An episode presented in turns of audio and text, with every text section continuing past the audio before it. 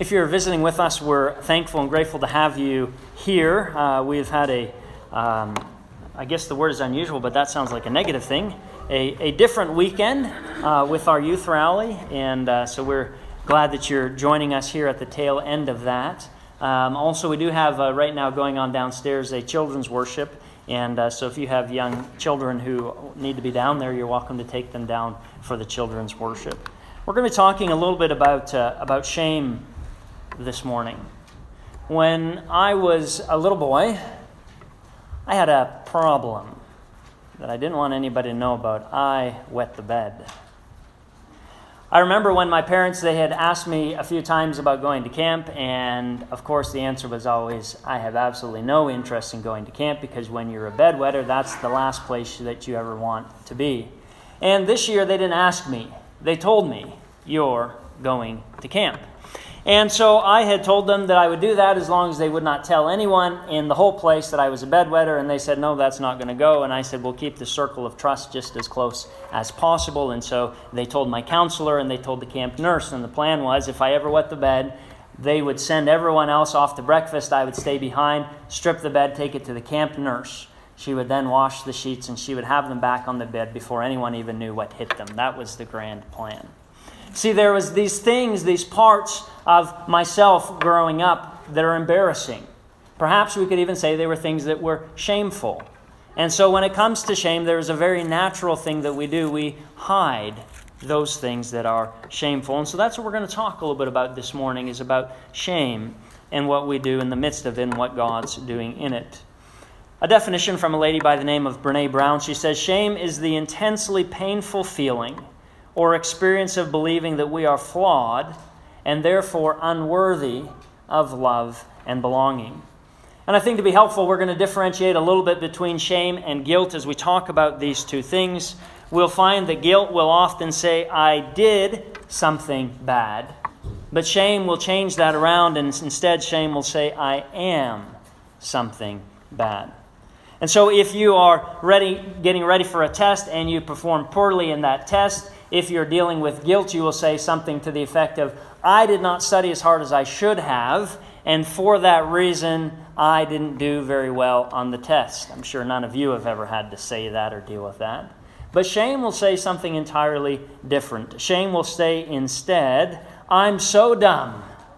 I don't know why I even try. I will never learn this anyways. You see the difference between shame and between guilt. I like to think of shame and guilt through the context of a commentary of what happens in a sporting event. And so here's the event, and, and I have to apologize to Todd because my character here is named Todd.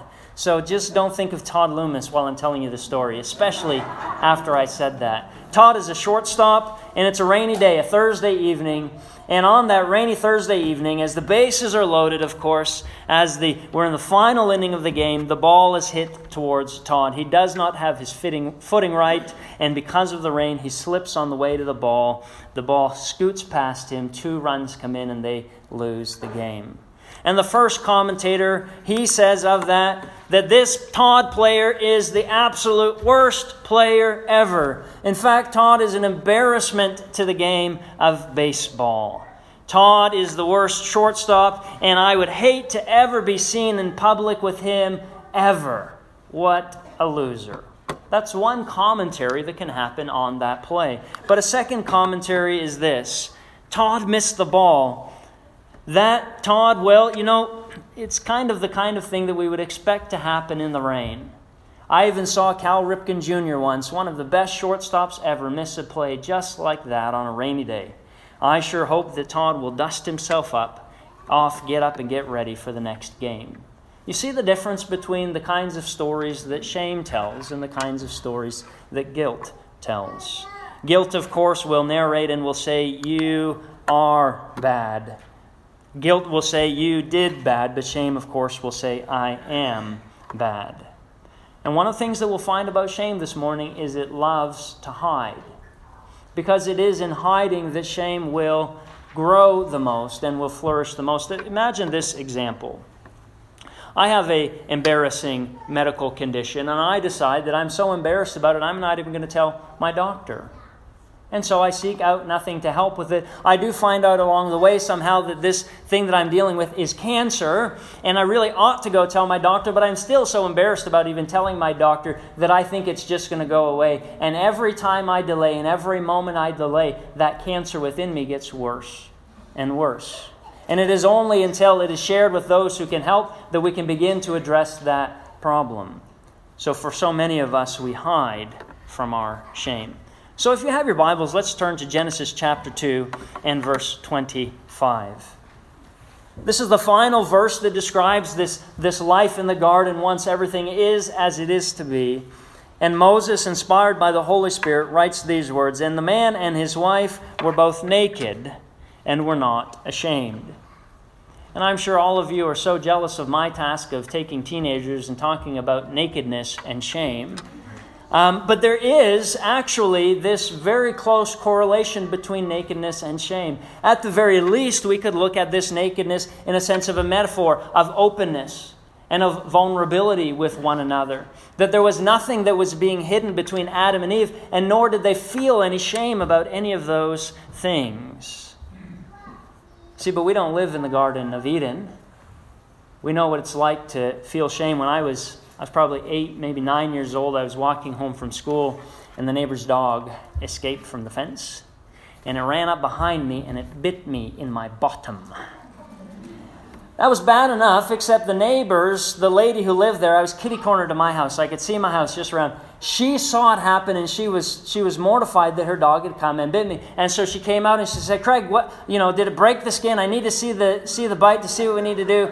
And she's trying to yank down on my belt, and I'm trying to hold it up and say, "No, no, no, I'm fine," because we know to show any sort of nakedness at all is shameful, and it is embarrassing. And so here we have Adam and we have Eve, and they feel no shame, even though they are completely open and completely vulnerable. Of course, we know what happens next in this story. Genesis three six, she took of the fruit and ate, and he ate it. And what's going to be of interest for us this morning is what happens in the very next verse, verse seven. Then the eyes of both of them were opened, and they knew that they were naked. And they sewed fig leaves together, and they made loincloths for themselves. Again, another sign that we don't live in this day, in this age, in this time. They were satisfied enough about their shame by wearing a loincloth. How many of you that would hide your nakedness well enough if you only had a loincloth?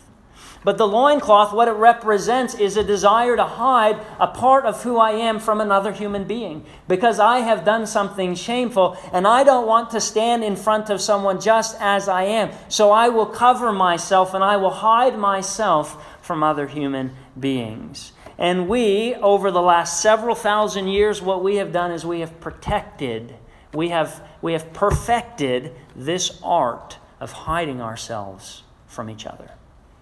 We don't practice openness well. We don't practice honesty well. And we don't practice vulnerability well. Sin separates us from each other. There's a guy named Parker Palmer, and he says, "We are always living a dividing life, divided life, commuting back and forth between the public world and the hidden world of the soul." So every day you go to work and you commute, you go there and back, and he says every day you're also commuting between a public persona and between a private person within your soul. Søren Kierkegaard says, "Do you know that there is an hour that comes when everyone must throw off their mask?" See, we don't wear loincloths, do we? We wear masks instead.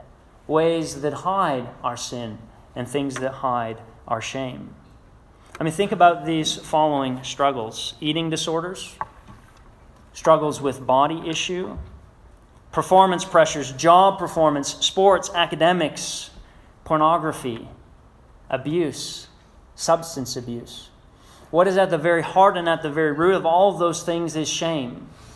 These things are so shameful they ought never to be shared in public, and so we put on a mask, and we never let anyone know what we're really dealing with.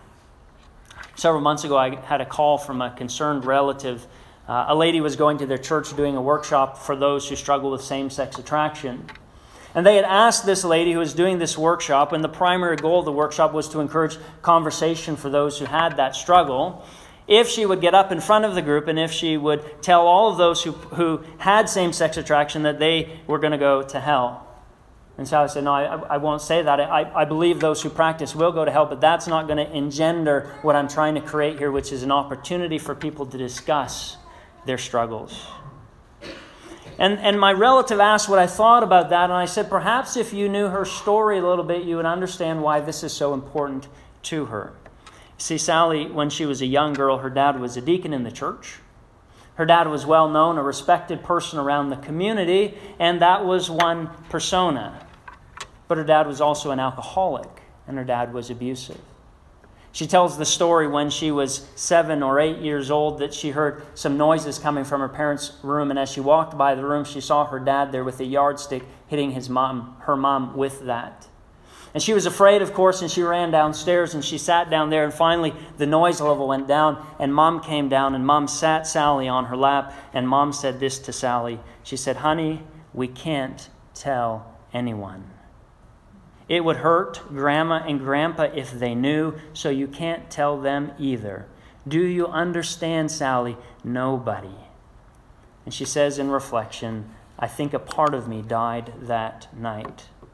James Bradshaw says, "Families are only as sick as their secrets." So can you see shame at play in Sally's story? This is too shameful.